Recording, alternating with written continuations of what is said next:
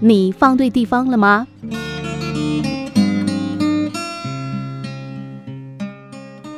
何谓天才？就是放对地方的人才。反过来说，你眼中的蠢才，很有可能也只是放错地方的人才。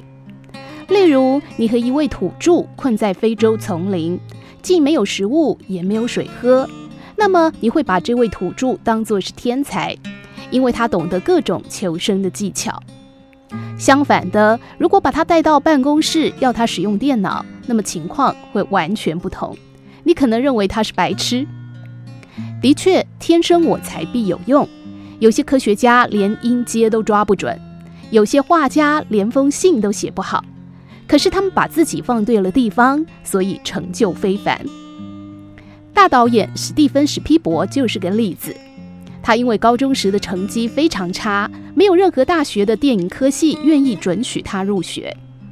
相反的，他走进了电影工作室，认真学到他所需的技能，不但制作了许多评价极高的影片，更成为家喻户晓的大导演。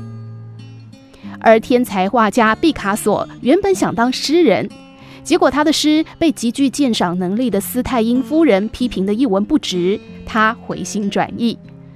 幸亏有这位贵妇的提醒，否则这世界上不就少了一位大画家了吗？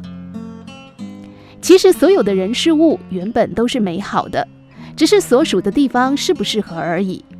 美味的汤汁滴到衬衫上，立刻变肮脏；原本含在口中的食物，只要吐出来就显得恶心，把它吞下去反而有营养。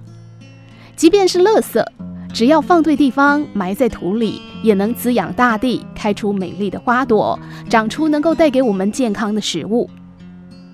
这个世界上任何人或物，只要放对了地方，都会成为有用的可造之材。生命的最高境界就是选对舞台，走出自己的路，然后尽情地发挥独有的才华和能力。